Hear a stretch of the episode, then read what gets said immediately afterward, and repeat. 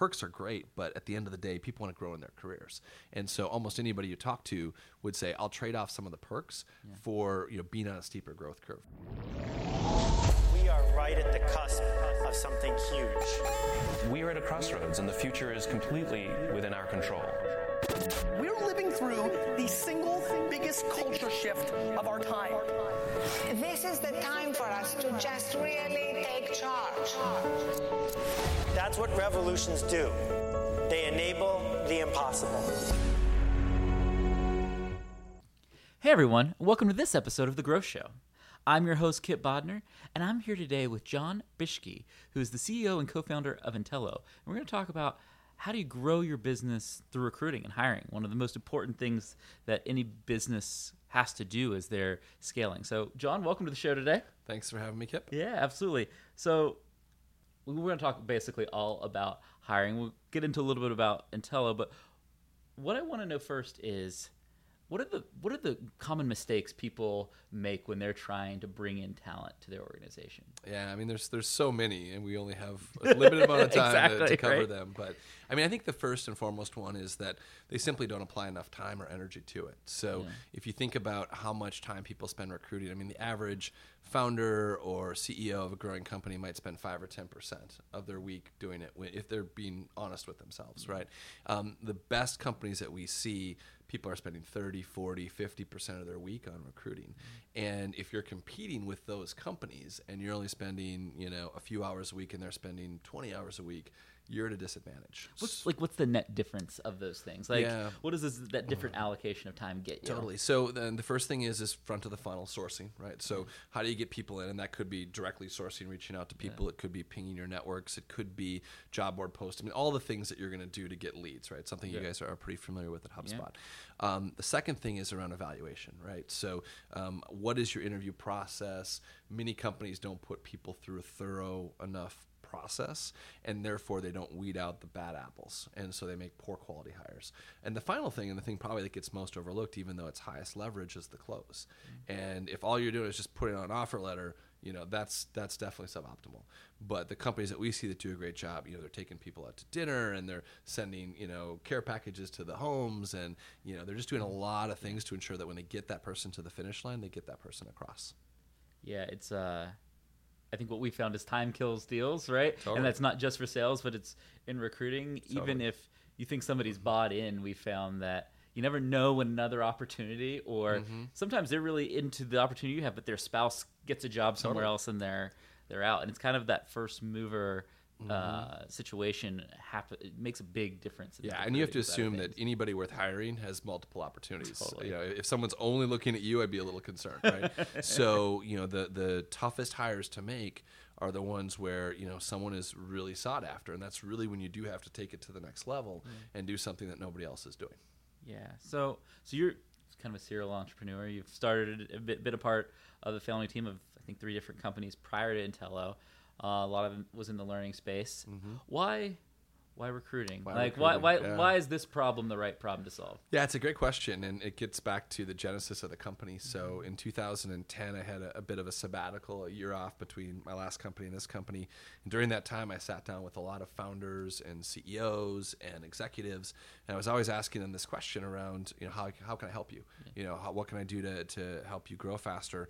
And in those conversations, we always came back to talent. It was always about you know, I'm not having uh, enough success hiring engineers or hiring salespeople. And so I felt that if all of these companies with great brands and lots of cash and cool products are all having the same problem, there was a business here. And so that's really what got me excited. Um, I don't have a lifelong background in HR Yeah. or recruiting, so I kind of came in uh, to this industry pretty naive. But I think sometimes that's actually an advantage because you don't know what you can't do. And so we've actually come up with you know many innovations at Entelo that no one in our industry has ever done before. And if I had spent 20 years in, in HR and recruiting, I probably wouldn't have had that same ability to do those things. So I think in many ways my background, um, kind of in adjacencies to talent and recruiting and learning and online um, training and things like that, actually prepared me very well for what we do today. Yeah, and you've kind of break you you've kind of taken recruiting and put it into two different buckets. Kind of an inbound recruiting bucket, which uh, so my interpretation is all of the the is an incoming interest that a company gets in terms of prospective candidates, and then outbound, which is you know you are actively sourcing and trying to find folks for a specific role. Tell me a little bit about the two different types of recruiting there, and if you're a business owner and you're trying to scale. How should how much should you focus on each? Like, Sure. what should be your kind of distribution of your time there? Totally.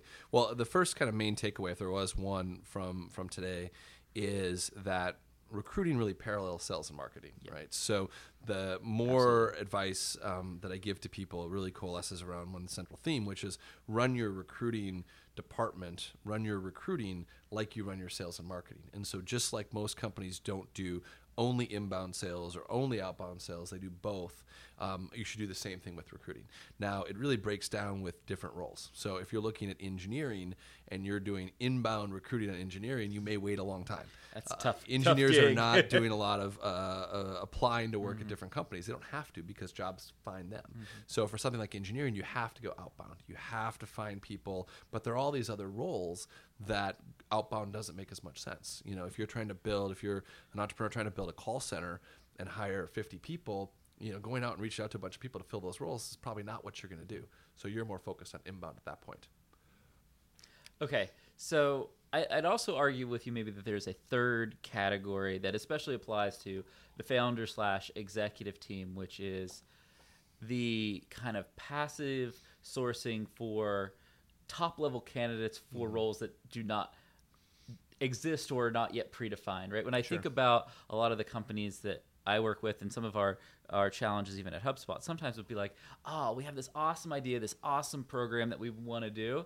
And the challenge is like we actually just don't have the right person to lead it. And that's the stopgap from actually doing it. So if you are a founder or you're mm-hmm. somebody at the management level, how do you think about that kind of passive building a, a network of really strong talent to tap when those Yeah. opportunities come in? Well, recruiting just isn't about bringing people outside your building into your building. I think recruiting is also internally finding resources for things. And one of the things that a lot of companies don't do a very good job of is having visibility into the talent pools in their own company. So, um, one, when you're hiring for a startup, one of the things that you should always do is hire people that are versatile, right? You will need specialists, of course, certainly as you scale.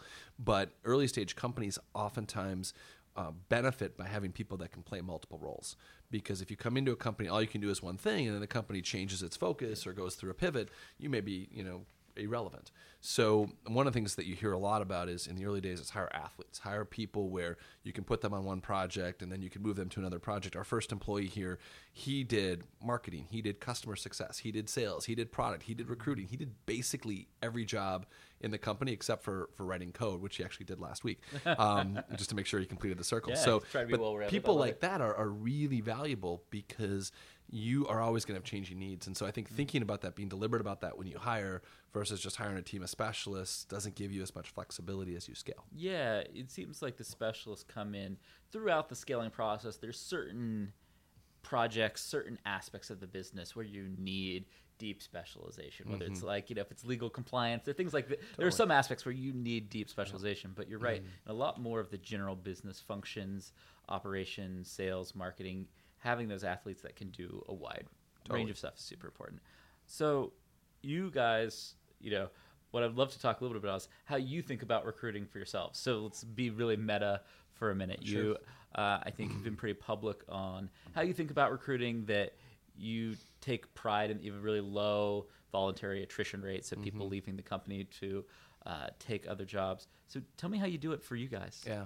Well, it starts out by, you know, we have to be we have to have a really good team here. Yeah. Because if you look at our team outside in and now every team is visible through, you know, LinkedIn and company team pages and things like that. If you looked at our team and you didn't think we had a very good team, why on earth would you buy our product? Like we're helping people recruit. Like we have to be really good at what we do. It's like if, if HubSpot had bad marketing, like why would you buy HubSpot, right? Like it wouldn't make any sense.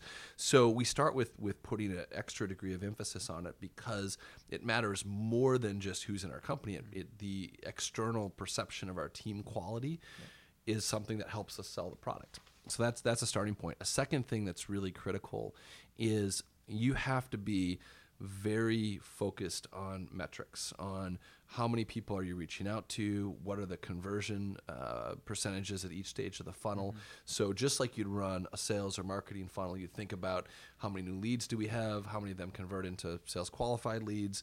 How many of them convert into trials? Whatever your, your funnels are, same thing for recruiting.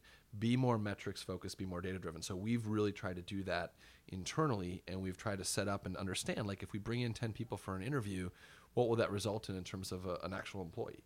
Um, if we reach out to 10 people, what will that mean in terms of people that we can actually phone screen? So being much more data driven is something that we're focusing on.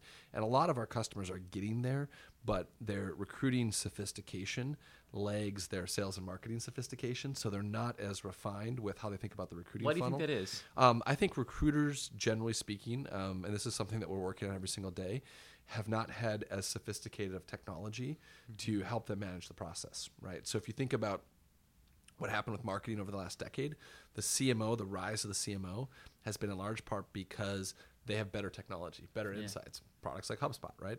Um, with recruiting, it's it's leg, it's lagged, and so what I think is starting to change is that recruiters are saying, no, no, no, no, the cool stuff doesn't just belong to sales and marketing. Like we want to play as well. And so they're demanding better analytics, they're demanding more sophisticated UIs. Like the old way of getting things done doesn't work anymore. So the new vendors, you know, companies like Entelo, you know, partners of ours like, you know, Lever and Greenhouse and Smart mm. Recruiters and some of the JobVite, some of these companies are really having to rethink the experience because the old way of getting things done doesn't work anymore. So let's move past the kind of the sourcing and the original, uh, like that original connect with the candidate, and just when I think about you all, you were, we're sitting here in San Francisco talking about this, one of the most competitive talent markets Maybe the in, in the world, maybe the most competitive talent market in at least America. So once you get somebody on the hook, like what's the right experience Mm-hmm. that wins the day? That enables you to not just feel good about the person that you're hiring, but also to sell that person Totally. and, and get them on board. What's that look like? Well, you have to think about candidate experience from the get go, right? So mm-hmm. it starts with that outbound message or you know them applying to your job, but every single step along the way, they're going to evaluate you, right? So they're going to go to Glassdoor and they're going to look at your company. They're going to read all the reviews, like that. Almost every candidate that we you know have that comes in now, they say, "Yeah, we looked you up on Glassdoor." It, it happens, right? Absolutely. They're going to Google the company. They're going to watch interviews with the executive team. They're going to go to the website. They're going to do all these things. You need to make sure that mm-hmm. properly represents your employer brand. The moment they set foot in your office, every interaction is going to influence whether they join your company. So, um, one of my favorite companies that I, I tracked with recruiting, when they were 70 people, they had four recruiting coordinators, which sounds like way overkill. But it was so important for them to get candidate experience right that they said everything has to be scheduled flawlessly every interaction has to be. I mean, the, the candidate needs to feel like they are a total VIP every time they're on site, and it takes people to do Absolutely. that. It's a lot of so I think a lot of companies end up spending money on recruiting, but don't spend money on candidate experience. And then what happens is is that they they end up wasting a lot of money because they bring in these people and they get a lot of no's. They get a lot of people opting out of the funnel because the experience is not good. And we've tried to do, and we still have opportunities for improve to improve, no doubt. But we've really tried to make sure that our candidate experience is world class because we know that that's one of the things you can control. There are other things you can't control. How much money Google counter offers, you know, against a candidate, mm-hmm. out of our control. Yeah. Right. But Nothing the you can do about experience that. that they have when they come to the office and they interact with people and they see the vibe here, that we have control over. So you focus And that sometimes outweighs the money. It, it absolutely outweighs the money. I mean, we've had so many people say, you know, I joined Entelo because this just felt like a more fun place to work. I might have had, you know, the opportunity to have more money somewhere else, but you know, this really felt like a good vibe, the kind of place I wanted to spend my days. And you know, most of the people that we hire, I mean, they could go off and do any of a number of things. They're never going to have to worry about a job because our, our bar is really high. So they do get to choose based on other things other than like feeding their family and paying rent. Like it gets to be about, no, I want to go to work for a company where I'm going to feel awesome every morning, waking up and, and going to my going to my job.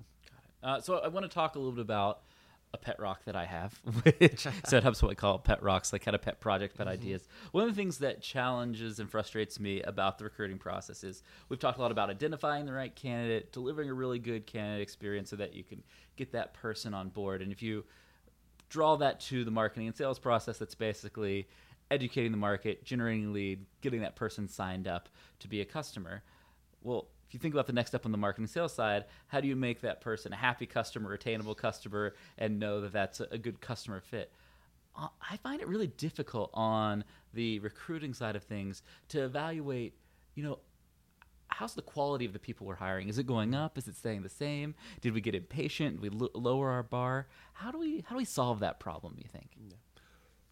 So, uh, you know, we, we've thought a lot about this because I think at the end of the day, just like with sales and marketing and customer success or whoever Yeah. you want to Yeah, refer to it after the sale, very, very similar situation, right? Um, just like our customer success team is working to retain as many of our customers as possible, we need to work to retain as many of our employees as possible. Mm-hmm. It makes the job a lot easier on the recruiting team if you have very high employee retention. Especially when you get the uh, numbers to scale in a company, a couple points of employee attrition huge make a huge difference. huge so um, you have to think about it very much the same way it's why saas companies that have high churn really struggle Mm-hmm. because they can be pouring in a lot of sales in the top of the funnel and if you've got a leaky bucket you know you're going to have a lot tougher time getting to where you want to get to. So um, i think one of the lessons learned for a lot of companies is be deliberate about hiring whether you want to call it hr or people ops or whatever those people are that take care of your employees after they become employees. Be deliberate about hiring those people earlier perhaps hire more senior people than you think you need because the impact that they'll have on employee attrition and on the satisfaction of your team is very high just like you do NPS surveys on your customers do NPS surveys on your employees. Understand on a week by week or month by month basis are they happy? Are they engaged? What's working? What's not working? Um, that dialogue is so critical inside the company. And then, just like you pick up the phone and call a customer and say, "How's it going?" Do the same thing with your team. You know, I meet obviously with my reports very regularly, but I do random skip levels throughout the organization. I do brown bags with the teams. I always want to make sure that the teams know and the individuals on those teams know that they can come to me with questions, concerns. You know, all hands Q and A, whatever it might be, whatever the vehicle is to be able to get feedback. So this is where again the analogy between sales and marketing really works because what you would do with your customers to retain them once they become customers, you should go at least to that level with your employees, and I'd, I'd argue you should go much further. So that's about improving, taking the awesome candidate experience you deliver and making that Mm-hmm. kind of consistent through the employee experience. But let's say you're a hiring manager, and how do you know that the last five people you hired were better than the five people before? Yeah, them? yeah. Like, Well, is there is there a way to do that? That's like, a great question. Um, well, one of the things we always talk with, about, we always talk about, you know, hire above average, right? Mm-hmm. So, you know, not everybody you hire is going to be the best person that you hire for your team. If that's the bar, you won't hire a lot of people, right? But when we think about bringing someone in, the next engineer we hire should be above the average of the current existing team. The next salesperson we hire should be based on all the data that we have above the average of, of the sales team. And if you keep that bar at, you know, at or above, you know, the average, then your team just gets better with time. Most companies don't do that. Um, the how do you know is tricky. With sales, it's easy, right? You can look at the numbers in Salesforce and you can say, you know, a higher percentage of our new hires are beating quota than, you know, than the older hires were. Um, not as easy with other parts of your department. So, you know, what we really like to do is to try to figure out, you know, how do we quantify more things inside the company? Much easier with sales, much easier with customer success than, for example, you know, engineering or product. Um, but the more that you can apply metrics and goals to the organization, the better off you are. Got it. When we think about Canada. we go back to Canada experience a little bit. You know, when you have high demand, it creates different perks and different things that companies are trying to offer. How, how are we seeing that change out in the marketplace?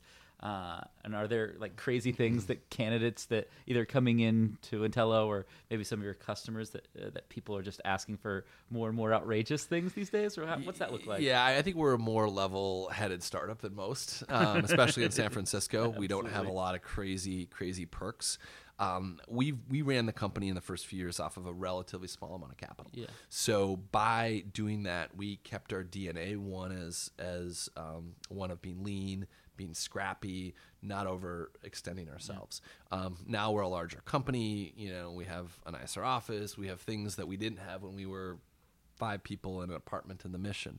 Um, but we're really still trying to keep that same DNA intact. So if someone does come into the organization and you know they don't want to work here because we don't have three foosball tables and four ping pong tables, they're not the right fit for us. They're not thinking about the business the right way. Um, and I think that lean, scrappy DNA has really served us because in an upmarket, you know, all of the accolades go to the fastest growing company and the one that raised the most money at the biggest valuation. But in a sideways or a down market, oftentimes it's the s- companies that can survive. that are the ones that get the the accolades. And the company that's lean, the company that doesn't have the high burn rate, that doesn't spend money on stupid stuff, talent actually flocks to those companies Yeah. because they don't want to work for the company with a massive burn that's going to go out of business in six months. So I think that that what um, that what you do on that front says a lot about who you are. And we've been very deliberate about the fact that we're not going to spend as much money as other companies, um, but that can be a strategic advantage at times. Yeah, it's, it's it's almost going counter to it. You know, if you think about it, you're deciding that you know what stands out here is the company, not Exactly. the other stuff, right? Totally. And if you want to do something great, then you should you're going to want to be a part of this regardless. Totally. Care about your anything else. customers, care about your employees, let the other stuff take care of itself and really focus on the growth and development of your team. Mm-hmm. You know, this is where, you know, perks are great, but at the end of the day, people want to grow in their careers. And so almost anybody you talk to would say, I'll trade off some of the perks for, you know, being on a steeper growth curve, for learning more stuff. And so we're always trying to prioritize learning and development and training over, you know, the snacks in the office. Yeah, and to go with that, like something you said earlier was interesting that most companies don't have a great insight into the talent pool within their own companies. And when you have a, a talent base that wants to grow and wants to achieve things in their career, there's a big disconnect there because mm-hmm. you maybe not be able to assess, hey, I've got this open role, and actually instead of going outside the organization, there's somebody in the organization that is actually a really good fit for it. How do we how do we think about solving that problem and getting better insight into that issue? Yeah, I think a lot of that comes through um, the teams being tightly interconnected and people on the teams always looking for opportunities. So when you sit down with your manager, with your boss, um, that person is looking out for your best interest, not for their best interest. If you're you know running a sales team or running a marketing team,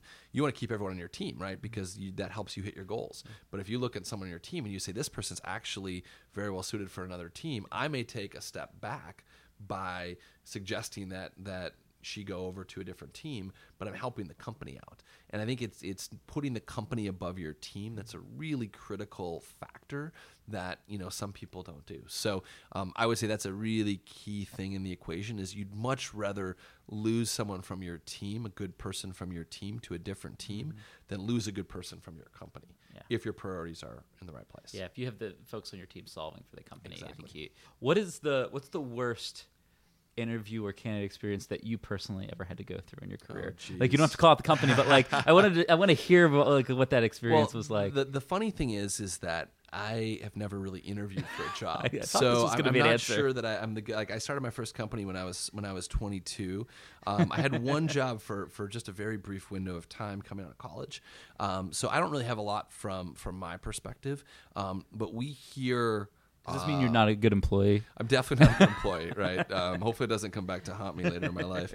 But I, I think that that we hear of these horror stories a lot, and I think the key thing that I hear, with without kind of calling out a specific name or company, is the the lack of follow through, right? Literally, where some people will, and I've heard this story way more often than than I thought I would getting into this business, where people will literally go apply for a job, and they'll go and they'll interview on site. And then they won't hear back. like it's not even like The black a hole. no, it's a black hole. And when that happens, you're just like mind blown. Like that is the worst thing you could possibly do. And word spreads, you know, and especially with stuff like Glassdoor now and things like that. It's really changed the accountability. I change the accountability. employers. So, um, so we really think about not just you're always going to solve for the people you want to hire. Solve for the people you don't hire. Because if you do a good job with candidate experience with those people, they'll refer the best people in their network, and those may be your next hires. So I think that's a key lesson that most people overlook. So you've you've commented before that one of the things that you always ask in interviews is, "What do you hope to do after Entelo?" So we want to ask you, what is it that you want to do after Entelo? Well, you know, one of the things that I have thought about, in, and this is, I think, the challenge with every entrepreneur, is you, you start a business, and if it's successful, you're going to run that business for five, seven, ten. I mean, when did you know Brian started HubSpot? In like 10 you years know, ago, Ten years ago, right? Yeah. So you get to do one thing for the next ten years, and during that period of time, you inevitably have these ideas for these other companies you want to start, but you can't do it because you're committed to this one company. So I've always thought a fascinating thing one day would be to somehow have a model where you could literally start companies in in parallel um, every time you had a new idea, and it's not being a VC because a VC Yeah. has to wait till ideas come to them, but it's also not founding one company and just running with it. So if you could start 10 companies in parallel you know, what would that look like? Not maybe all at the same time, but like start a company, and then next year, and there, there's a guy um, that I've spent a bit of time with, uh, Kevin Ryan, who started Gilt Groupe and Business Insider and 10gen, and he's got two new companies. And so I picked his brain. I'm like, how did you do that? How's like, this all work, How does this all work? Because like that would be something that I think would be very interesting to me Yeah. because I've got the blueprint for starting companies. I've started four that I'll admit to, and a bunch more that I won't.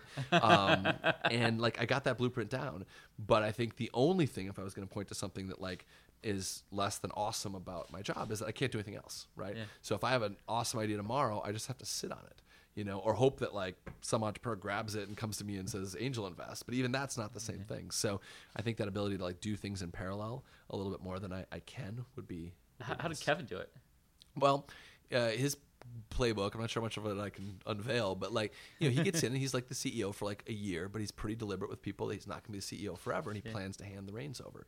And but I think that's a trick. It's a easier That's thing to hard. do. It's hard, and it's an easier thing to do when you've been Kevin and you like basically were the reason why DoubleClick was successful. And you know, I didn't have that track record, and maybe you know until it goes public one day or. You know, sells for a billion dollars, and then maybe I'll have that street cred and be able to go out and tell a VC, "Hey, look, I'm going to do this for a year, and then I'm going to like not do it anymore. I'm going to turn the reins over to somebody else, and they still invest, um, which certainly would not have been the case with Entelo. That's so awesome. uh, we'll see how it works out, but I think that's a pretty fascinating opportunity. That's really cool. That's a. That's a. I think that's a, you just described one of the downsides of being an entrepreneur is Yeah. the commitment. You have to be super there. focused, and most Yeah. people can't do that. You know, most people It's can't do one thing for for you know ten years, you know, of their life. Like it's just it's tricky, especially given how intense it is. And so many people that are relying on you, Totally, right? Totally, That's totally. tough. And you, you know, having down days and down weeks, like it's really tough to do that. So, I think that's an interesting thing that more people would want to do, but very few people can accomplish. Perfect. Jon, thanks for your time today. Yep, this is great.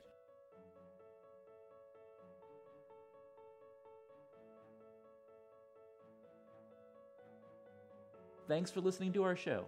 As always, we would love to hear your feedback. Tell us what you think by leaving a review on iTunes.